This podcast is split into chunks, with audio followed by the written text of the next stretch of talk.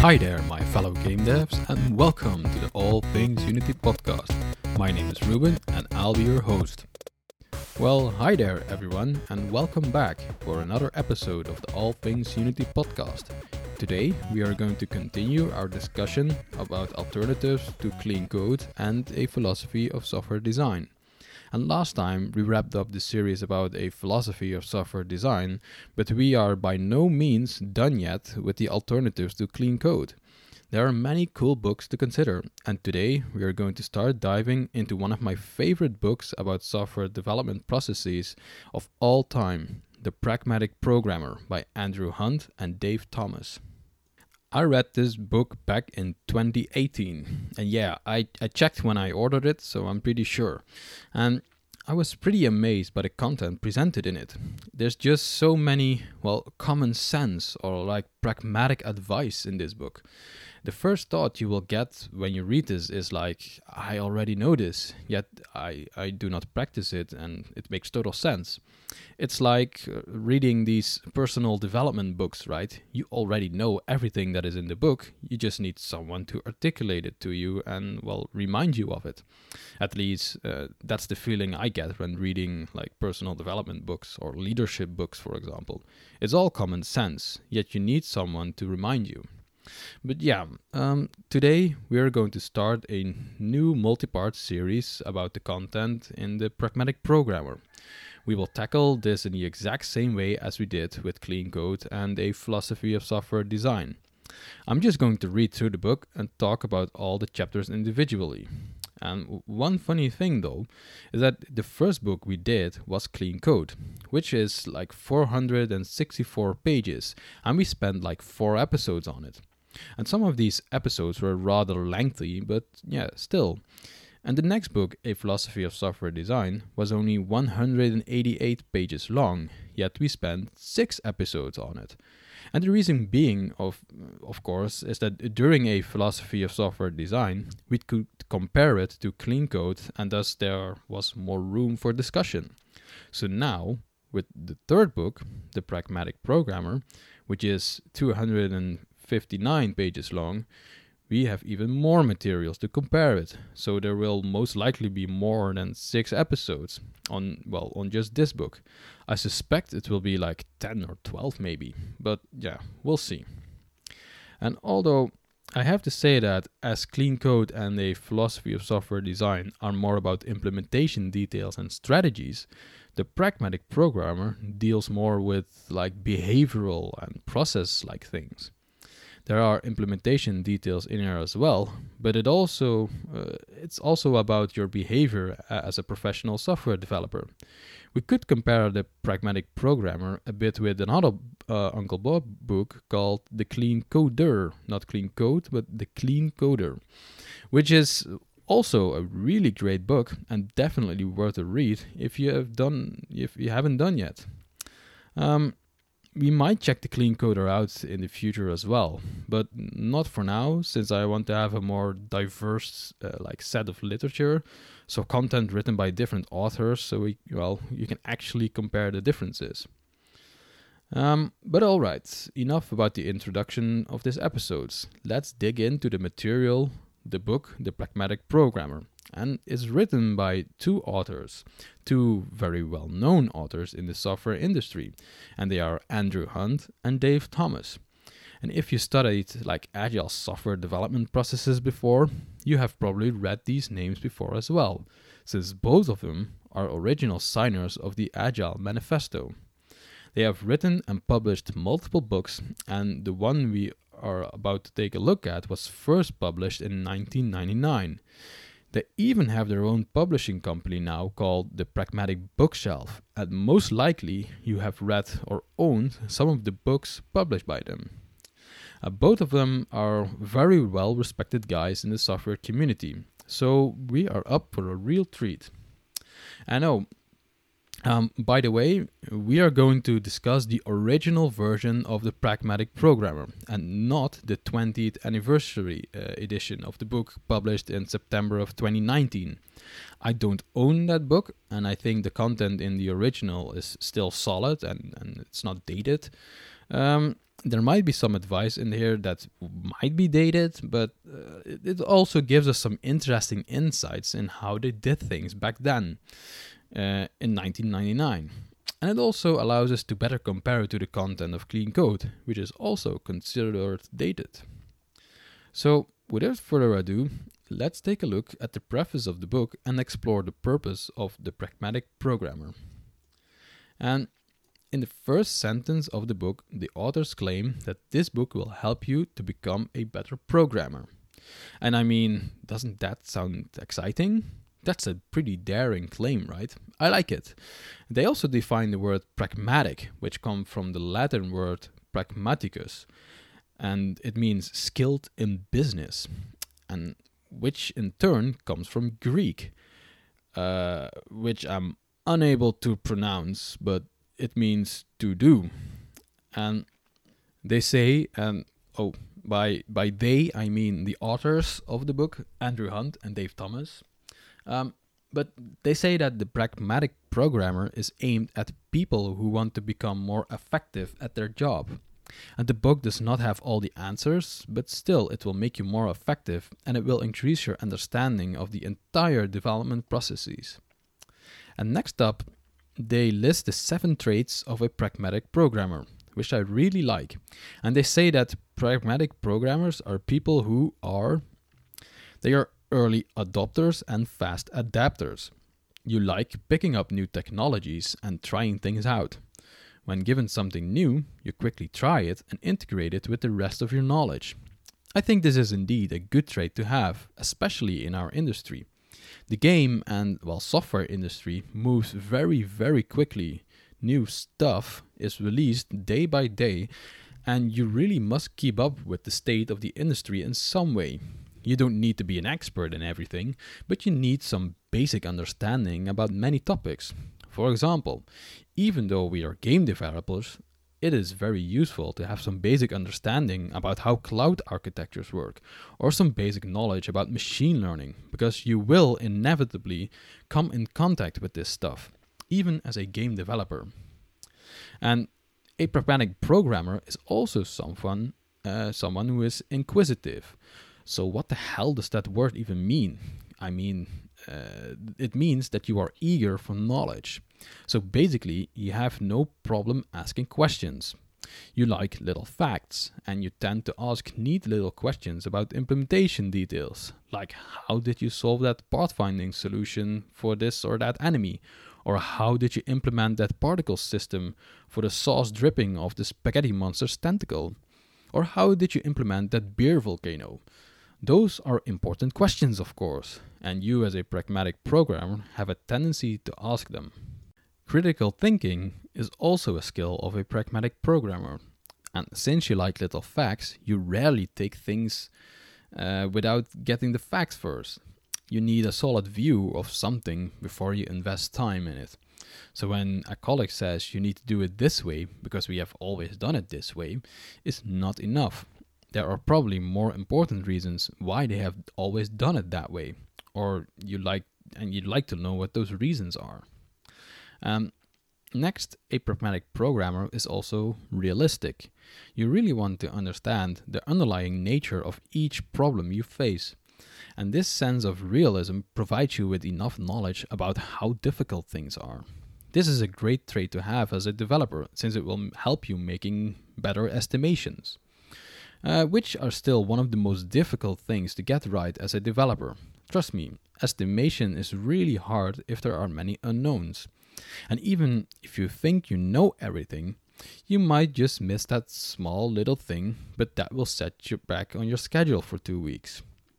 But your sense of realism will also help you stay motivated since you know much uh, since you know how much work something is is going to take uh, you can motivate yourself to get the job done if you simply work from surprise to surprise in the sense that all these unknowns slap you right in the fla- in the face and slow you down you might get demotivated and a pragmatic programmer is a jack of all trades. You can be an expert in one single thing, or you can be someone who knows enough about many things to make him or herself uh, effective in that particular technology or environment. So, even though your job might require you to specialize, you invest time of your own to get a broader view of the playing field. You investigate new technologies just enough to know when to consider it and when or why to use it or don't. This also relates you to you being an early adopt- adopter or being inquisitive. You are always ready for new challenges. And then the authors also say that pragmatic programmers care about their craft. You, as a professional game developer, care about the code you write. You want to produce the best code you can, not just behavioral, but also structural. We have covered this in depth in the previous episodes about clean code and a philosophy of software design. And the last trait, a pragmatic programmer, is someone who thinks about his work. You can think about what the heck you are doing and why you are doing it. It's part of being a critical thinker as well. You will call out things that are wrong in the design or maybe like gameplay wise for example. You're you're not just a code monkey that works through all his, his or her tickets in Jira or whatever ticketing system you are using. You speak up and raise your voice when inconsistencies are found to improve the quality of the game you are building. And next, they have a very interesting section which is about being a pragmatic pragmatic programmer in a large team. And I'll quote, the, I'll quote this little section and then discuss it. So here we go. And I quote Some people feel that there is no room for individuality on large teams or complex projects. Software construction is an engineering discipline, they say. That breaks down if individual team members make decisions for themselves. End quote. And isn't that interesting? I do feel like in large projects, it is really nice to have some general consensus about what the architecture of the system ought to be. But individual opinions are certainly great to have since they introduce different perspectives. The authors say that the construction of software should indeed be an engineering discipline. However, that doesn't preclude individual craftsmanships. And oh boy, this is such a brilliant line. And they say it's so right. You can have a team of individual craftsmen or women forming a team that constructs the software. And each crafter brings special skills to the table, which are combined to make the best team. I never thought about it this way. The, the example they give in the book is really cool too. They say that a long time ago, during the Middle Ages, there are these huge cathedrals built here in Europe Uh, and I've seen some of them. They are they are truly amazing to look at. The level of craftsmanship is huge in these things. They're all like little statues and ornaments, and the glasswork. It's all amazing, but they were built by huge teams of craftsmen over decades. And I really like this analogy. It really makes you respect the individuals in the teams for their specialized or like broad skill set. And Another important aspect of all of this is that building some great medieval cathedral uh, software uh, is a continuous process. Software starts out small and gradually but steadily grows into something larger as it starts fitting your requirements more and more. And Uncle Bob talks about this in Clean Code a lot as well. And a similar concept is described in a philosophy of software design, Professor Ousterhout talks about how maintaining complexity is the most important aspect of software uh, design, because once you let it slip away, complexity will only ever increase.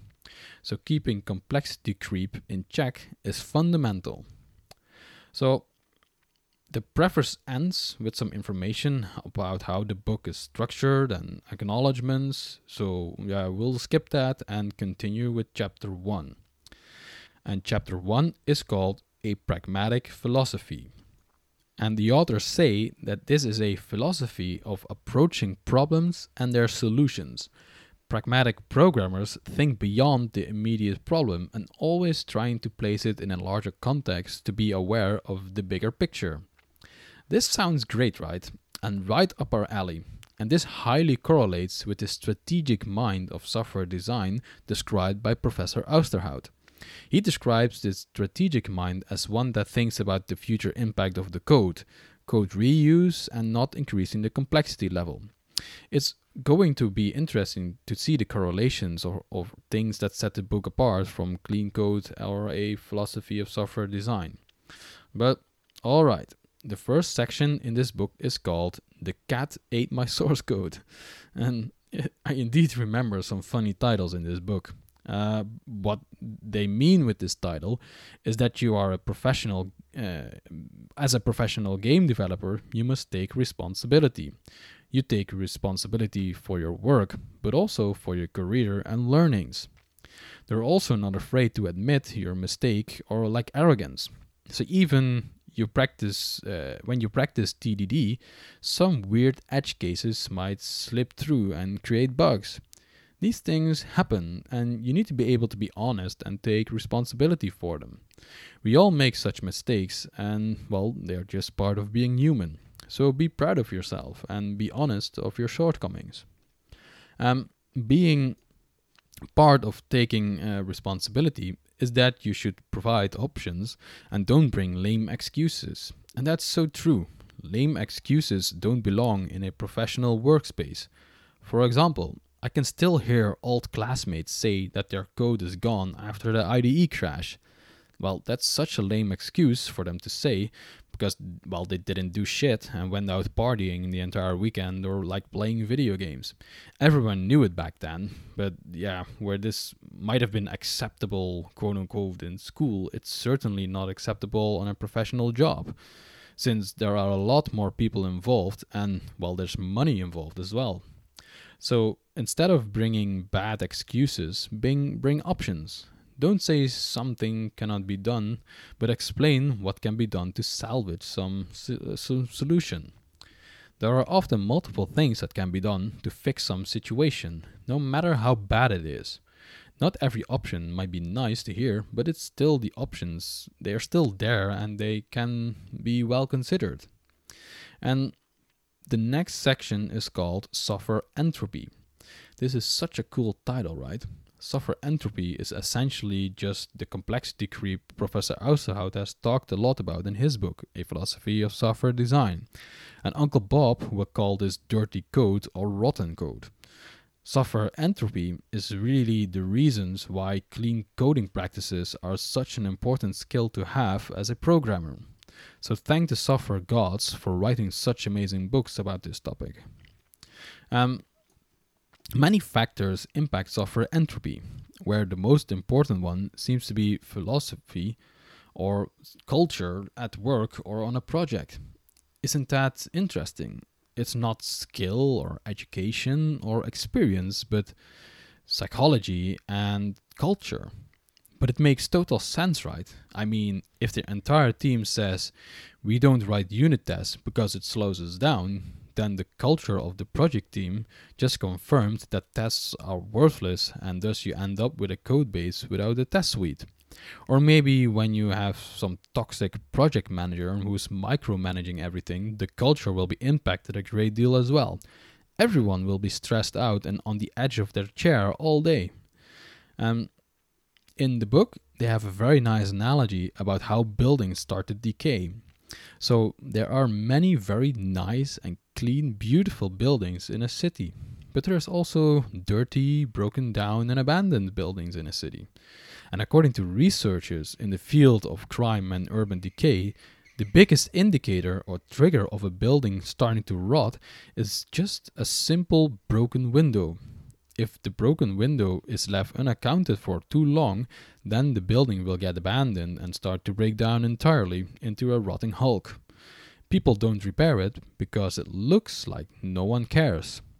So, don't leave broken windows in your code because this will lead to software entropy.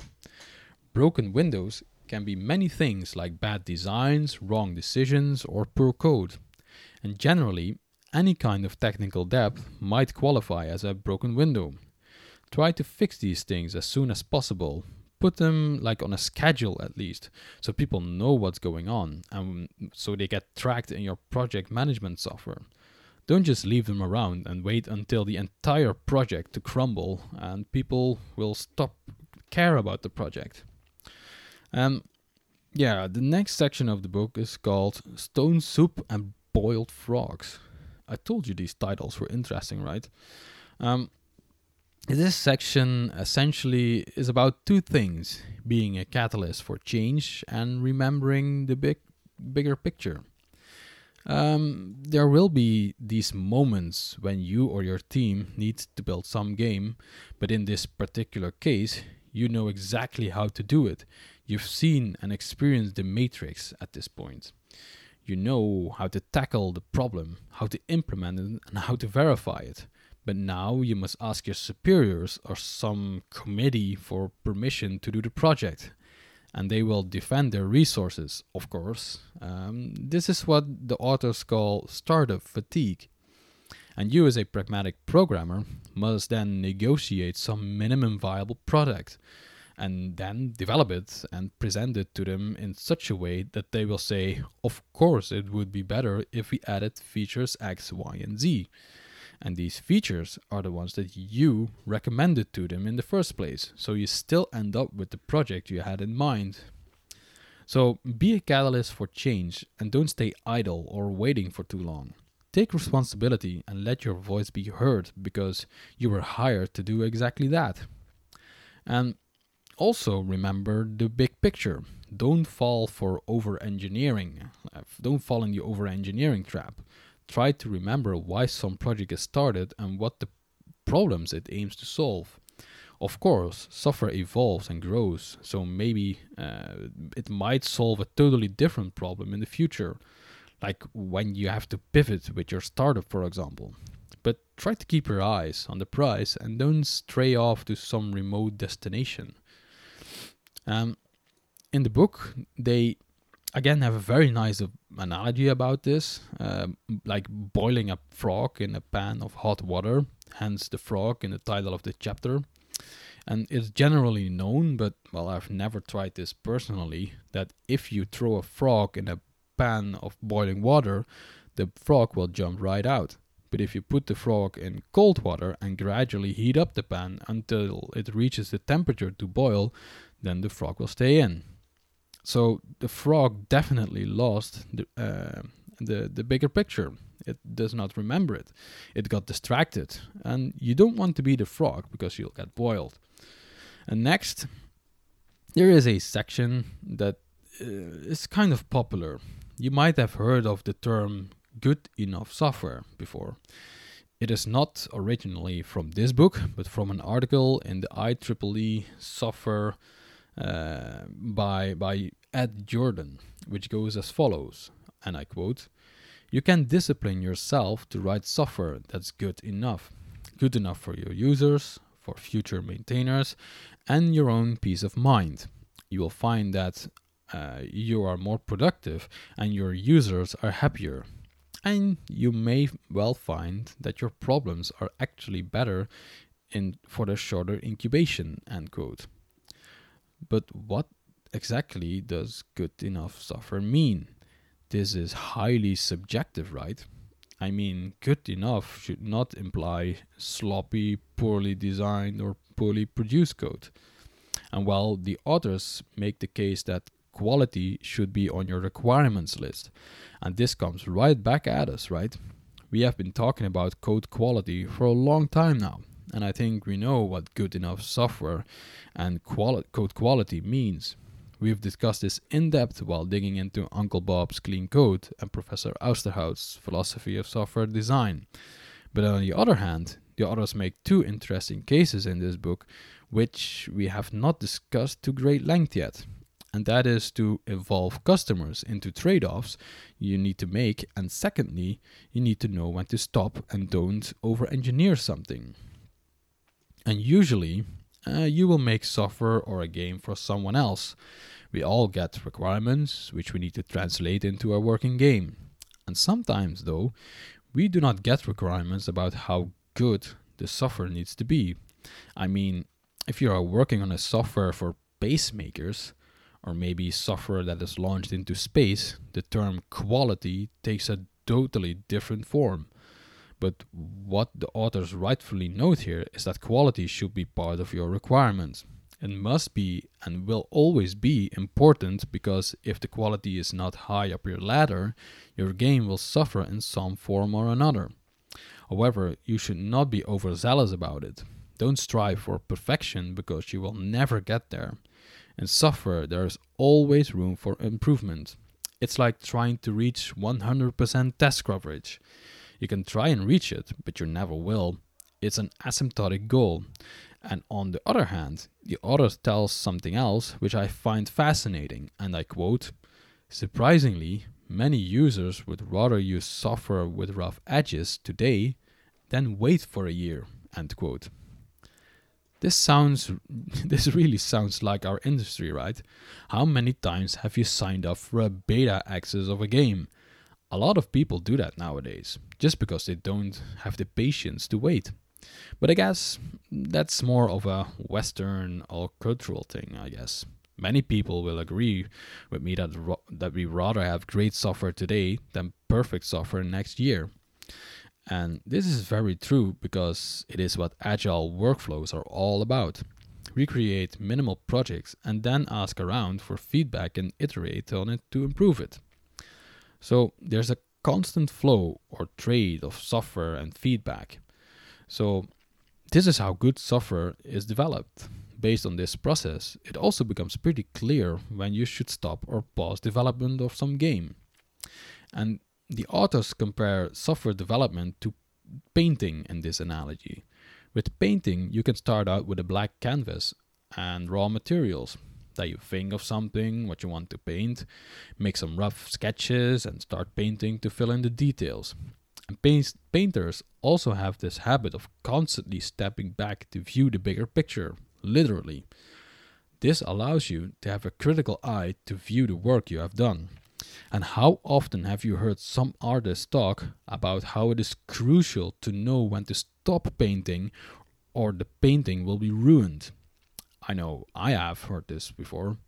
And at some point, the painting is just done, and any more edits uh, will just ruin it and make it worse.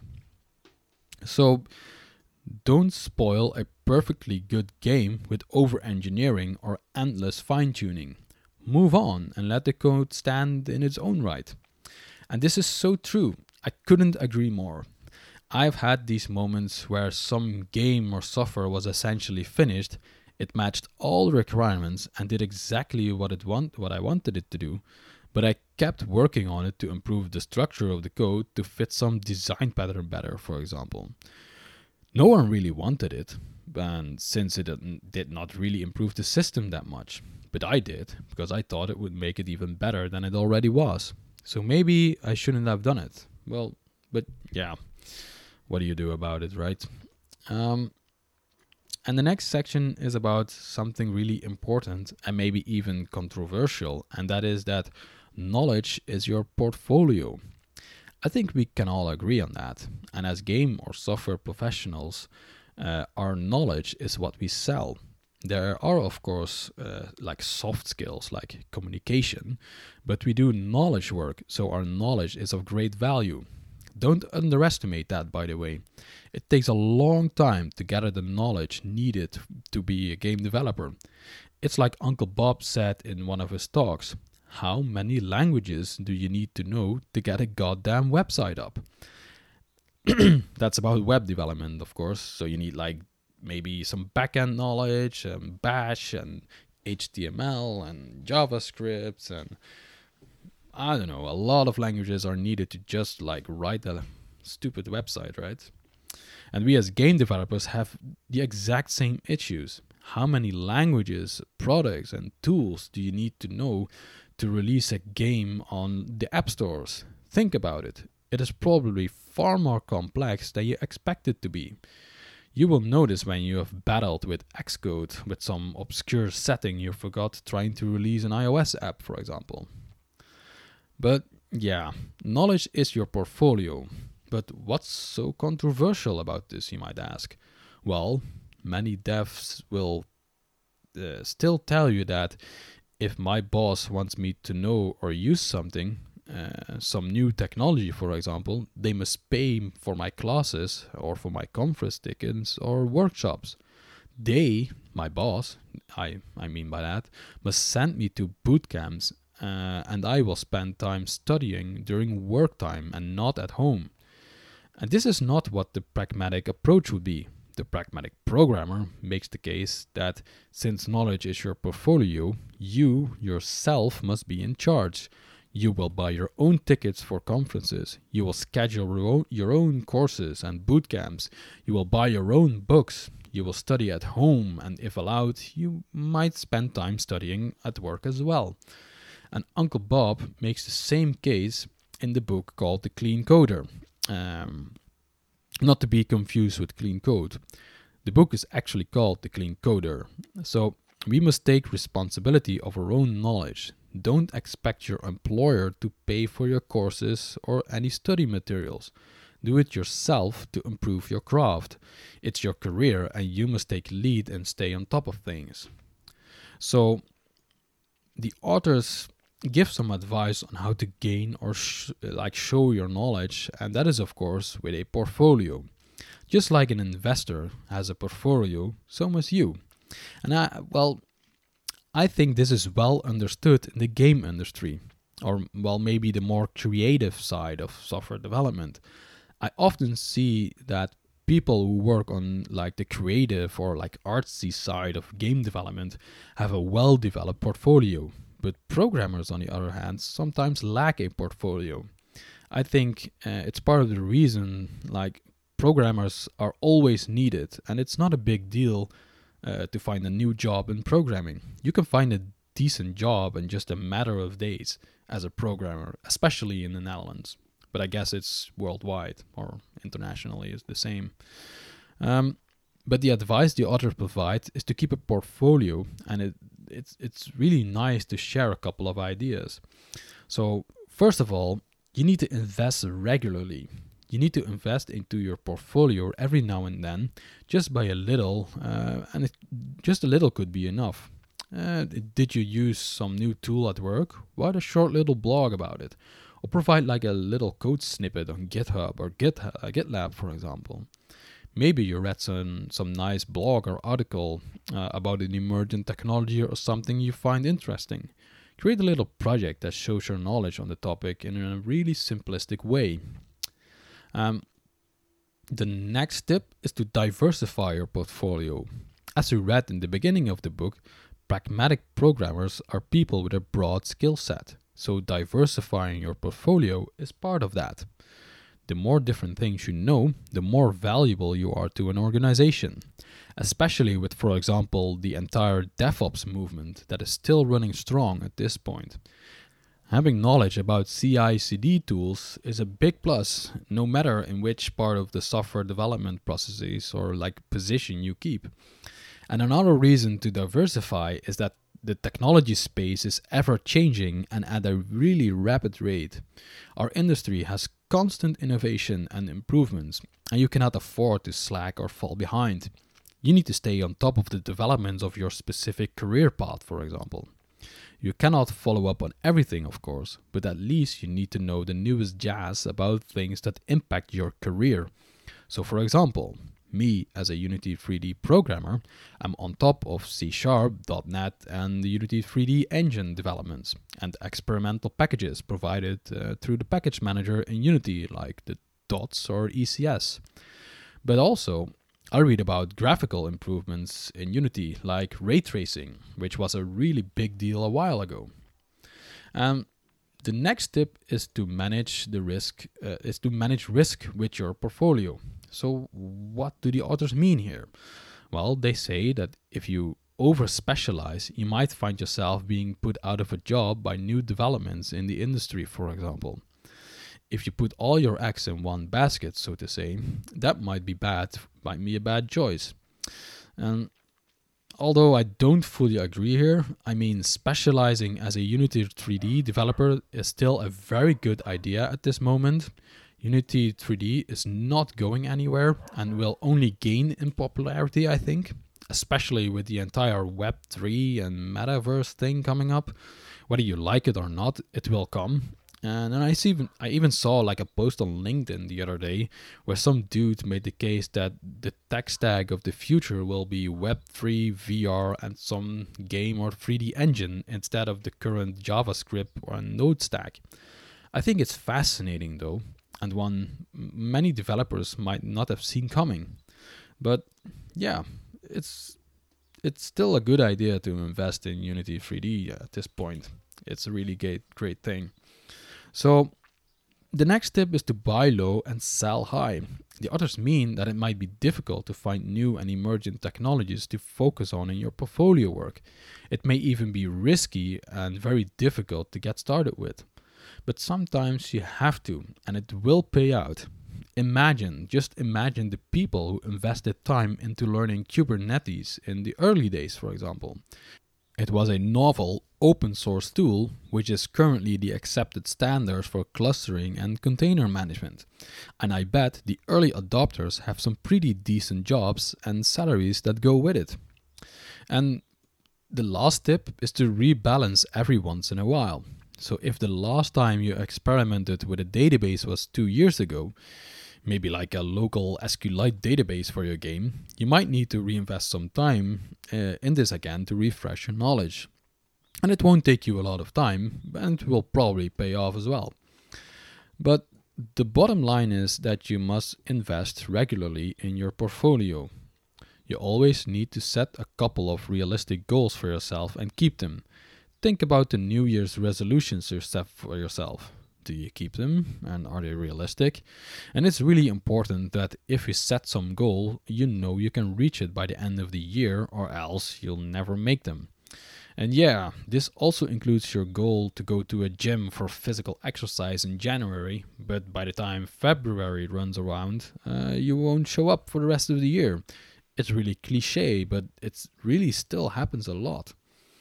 But alright, the author's first tip about setting goals is that you should learn at least one language every year.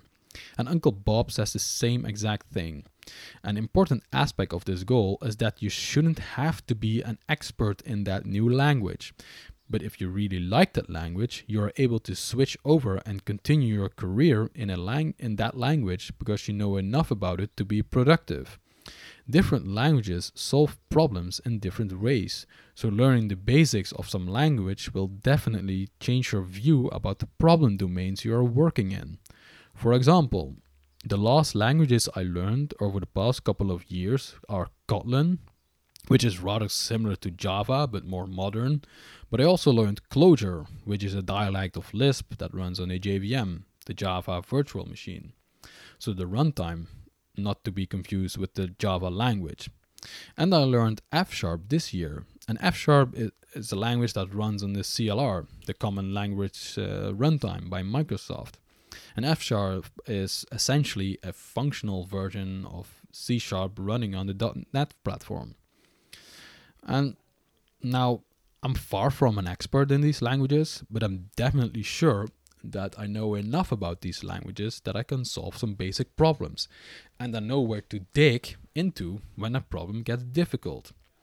Why did I pick those? Well, because I thought they were interesting. And the next languages or language I will dig into is like either like Golang or Rust. Maybe Rust first, because then I can have a look at another great game engine called Godot, which I have not really paid much attention to until now. So, the next tip they give concerning your goals is that you need to read at least one technical book per quarter. A quarter of a year, they mean. So, one book each three months. This is really great advice and one I have followed up on ever since I read this book. I read a lot of technical books at home, but also at work um, with my morning coffee. Currently, I'm reading Modern Software Engineering by Dave Farley and it's a really great book. It's really awesome, and I'll put a link uh, about it in the show notes for you guys. Um, and also, I'm digging into this book, The Pragmatic Programmer, for the podcast. Plus, we have already discussed two other books, Clean Code and A Philosophy of Software Design. So I guess for the book part, we are settled for now. Um, and the next tip uh, that uh, is that they recommend you should read non technical books. Yes, you need, really need to do this to wind down your brain and maybe even get some much needed inspiration. Some dude called Elon Musk famously designed his spaceship rocket to look like the rocket in Hitchhiker's Guide to the Galaxy. Just saying. And I'm reading a couple of non technical books as well. I'm reading a book called Moonshots by Naveen Jain, which is about startups and the entrepreneur uh, mindset. And I'm also reading some old Lovecraft stories. Plus, I read the daily. Uh, I read daily to the kids, although these, yeah, these are kids' books, right? But it's really interesting to hear the thoughts about certain topics on this book sometimes. Um, I often read one technical book, but multiple non technical books over the course of a month or two. I really need my mind around while reading technical books, and thus I re- only read one at a time. But when reading non technical books, I like to switch a little bit depending on my mood, for example. So if I need to wind down uh, before I go to bed, for example, I'll probably read some fiction. Something I do not have to process well and long. But at other times, I might read some books like Moonshots, or a book about like leadership or investing, psychology, philosophy, or nutrition. It depends on my mood, as I said. So, the next tip is to take some classes at local universities or workshop at user groups or like conferences, for example. I do some classes every now and then um, when I find it like a hole in my schedule although over the years my schedule has become more and more tight. Uh, if you are a parent or once you become one, you know exactly what I mean. And the last course I did is a course on enterprise architecture at a local university here in the Netherlands. I learned quite a bit from that course, mostly that, well, enterprise architecture is not for me. I thought it was pretty, well, boring and involved a lot of politics. And I wrote a lot of blogs about this course, which I will link to in the show notes. I'm glad that I did the course though, but it yeah, it just did not really align with my interests, which are mostly oriented towards technology and game development and software engineering. Um, and the authors also rightly advise you to participate in local user groups if there are any. This is a great idea, although not feasible for everyone. I've, for example, been searching for local user groups on apps like Meetup, for example. But in my neighborhood, there simply aren't that many, which is a total bummer. The nearest user groups are like are like 45 minutes to a one hour drive and i often uh, these groups are held during weekdays uh, which is impossible for me at this moment so Although I would really like to participate in these user groups, it is just difficult to pull off. Maybe you are in a better situation and thus you should take up the opportunity to go to the user groups and share and learn about your craft. I've been to a couple and I never regretted it, so check these user groups out. These groups uh, help to stay you current in the rapid changing technology space we operate in. It's truly ever changing. So read some blogs, books, newspapers, and if you're into it, dive into research papers related to your interest. And of course, listen to many podcasts like this one. Podcasts are often very timely. Topics are often recent since they will pull in listeners. And don't forget about YouTube or websites like Udemy. And I just read the 2022 uh, Stack Overflow developer survey that uh, Udemy is like the most important website for upskilling, which they they certainly deserve. It's just a really great website and a lot of great content on there. So check out some courses there. You will most likely learn new stuff. And learning is important. So keep on learning, guys. Um, one part of learning is you have to be a critical thinker, and the authors say that you should always critically analyze what you read and hear, and I fully agree. One thing I still fondly remember from a professor in university is that he said you should always take any advice or any information with a grain of salt. Then do your own research about it in trusted sources like books or research papers, and only then can you make a decent choice if you agree or disagree. I've taken that advice to heart because I apply it in every aspect of my life. I'm really like, if I'm having a discussion with someone and they tell me something or ask me a question about something I do not know anything about, I'll tend to tell them in all honesty that I don't know and look into it and come back to him or her. There's nothing wrong with not knowing things. It's just another opportunity to learn. And learning is continuous, so you should enjoy it as much as you can. Um, and this also leads into another section of the book, which is all about communication. We all know that communication is a very as important aspect of our job as developers. Just writing code without doing communication about will about it will lead you down a dark path. We must communicate with customers or product owners about requirements, features, estimations, and deadlines. We must also communicate with our peers for transferring knowledge.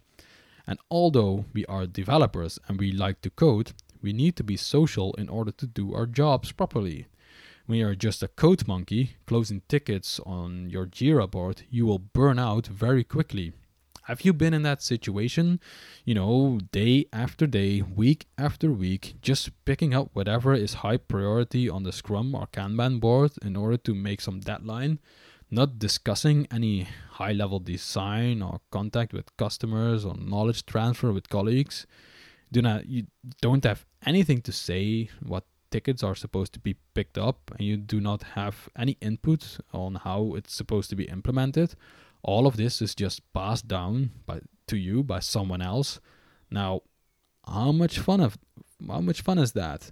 And i'll just say it for you it sucks ass so communication is a critical skill for any developer hell it's it's an important skill for every human to have and in the book, the authors present us with some tips on how to be a good communicator. They start by saying, You should know what you want to say. This is mostly important when you are in, high, in a high level business setting. In formal styles of communication, it can be very difficult to find a proper way to describe what you want. I've been in both business settings and startups, and well, to me, the startup vibe is more attractive. I just it just resonates more to me than just formal like a formal business environment where everyone is required to be dressed in expensive suits, where you are unable to move in. Uh, just that's just me being a weirdo millennial, I guess. Um, also a big fan of remote work and flexible work hours. So yeah, you know what you want to say. Sometimes, when you don't know, write it down and start with an introduction on the topic. When you write things down, it will really help your brain to process things. You probably heard that before, and it really works. I do it all the time. and the next tip is to know your audience. I, I really hinted at this just now. Being in a formal business setting compared to a startup setting will definitely be a different audience. You can't really build an entire presentation out of memes when presenting to business people. But maybe in your startup or presentation among developers, your fancy meme driven presentation lands very well. This uh, also concerns the information you're about to talk about, right? If you need to explain some project you're doing to business people versus technical people, you might be able to dive a little bit deeper into the technical details while talking to the tech crowd. But knowing your audience is one thing, but it is also important to choose the right moment. If you call in your colleague uh, your colleagues for a knowledge meeting at like Friday at 4 p.m., you will most likely not be very successful. Maybe if you add some beers or food, they might join, but how much will they learn? Also, when you know people are very busy, maybe trying to beat a deadline, uh, it's probably also a very bad moment to ask them for an update, like to update their Unity version. They will shrug off, uh, um, they will shrug you off like an annoyance. And updating that Unity version can probably wait anyway. And Another aspect of good communication is to choose your style. Sometimes a quick Slack message is sufficient. Some other times you write a proper email, or you might even plan a meeting to discuss things, depending on the topic and importance, or maybe the project or business or financial impact. It just really depends on what you need uh, and why or when you need it. Depending on your style, it might also be easy to involve your audience into discussion or conversation. This is always a good idea, by the way. If you involve your audience, you are not talking to a wall. Plus, it will also force them to listen, which is required for good communication and is a crucial part of receiving feedback. You really need to be able to take feedback. I think we have talked about this before while discussing the Clean Code book. If you see feedback as criticism, you will not enjoy your job as a developer because every other developer has an opinion about code. You need to be able to take feedback, however bad it might seem, and make the best of it. It's just part of life. If you are stepped on your toes easily, you will suffer. And if you disagree with feedback, uh, have a discussion about it because this is m- there's mostly most likely some middle ground to be found it doesn't always have to be polarizing. And that's what good communication looks like. And the very last tip they give is to always come back to people when you uh, when you tell them you will. Yes, this is very important because it will annoy the heck out of people when you don't. You've probably been in this situation where someone told you he or she will get back to you, but never did and never will. This is annoying and will slow you down because you will continuously need to ask that person for his or her impact. And at some point, you will start to ignore him or her, which will not improve the company culture. So, that's it for the preface and the first chapter of The Pragmatic Programmer. It's been pretty long, I see, but let's review what we talked about uh, just a second the authors gave some insights into pragmatic philosophy. They started by saying you, as a pragmatic programmer, should care about your craft, think about your work, and take responsibility. And not just responsibility of your work, but also be proactive in progress and work related things. So don't wait and sit around uh, until people show up on your desk. Go out and stand at other people's desks and be proactive. And when you do, don't give lame excuses, but provide options and solutions. Try to be the catalyst of change while still remembering the bigger picture. Remember the frog being boiled? He totally forgot about the bigger picture. He was just enjoying a warm bath until it was too late. Um, the authors also spend rather much attention on the topic of your individual portfolio. I think this is crucial nowadays. If you are looking for a job but do not have a nice portfolio, your four year degree might not help you as much as you think. And the ecosystem is changing. There are multiple high level companies that are not expecting job applicants to have degrees, but do have decent portfolios to prove their skills. And personally, I think there should be a middle ground. I think certain fields your degree will definitely come in handy, but I agree that if you just want to do some front end web design uh, with popular frameworks like React or Angular or Vue, some bootcamp might be enough to land you a job. But if you are deep into the weeds, uh, designing and developing low level services, for example, then your degree and formal computer science knowledge will most definitely come in handy. And I'll give you one quick example. At work, I do some backend work as well as Unity 3D.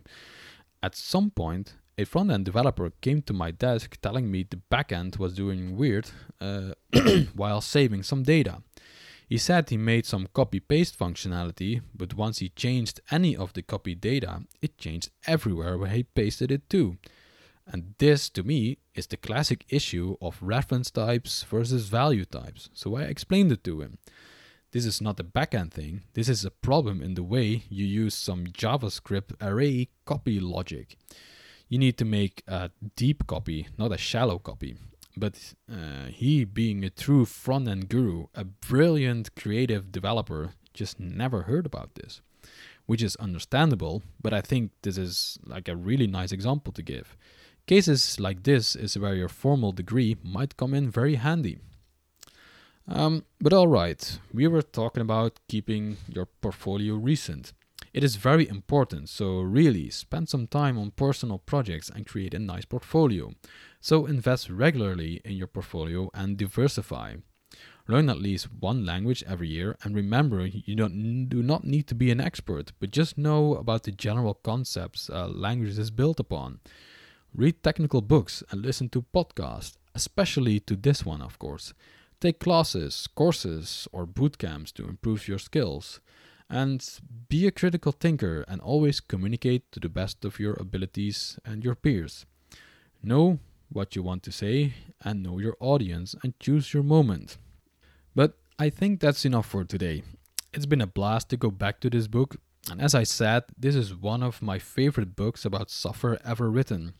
We have just scratched the surface and we only checked out the preface and the first chapter. And believe me, there are a lot of great chapters uh, in this book still coming. This book will blow your mind if you're not familiar with it. Um, we got a glimpse of it just in this podcast, but there's a lot to come. But alright, I hope you liked uh, this first look into the pragmatic programmer. Next time we will be checking out the next chapter or couple of chapters. I'm not sure yet how many. But let me know what you think about this book so far by sending me an email at podcast at allthingsunity.com. And also, don't forget to leave me a review on your favorite podcasting platform. If it's not available on your favorite platform, please let me know so I can I can see if I get the podcast on your favorite platform as well. So, thank you for listening. See you next time and remember, with Unity, we can do great things. Game over.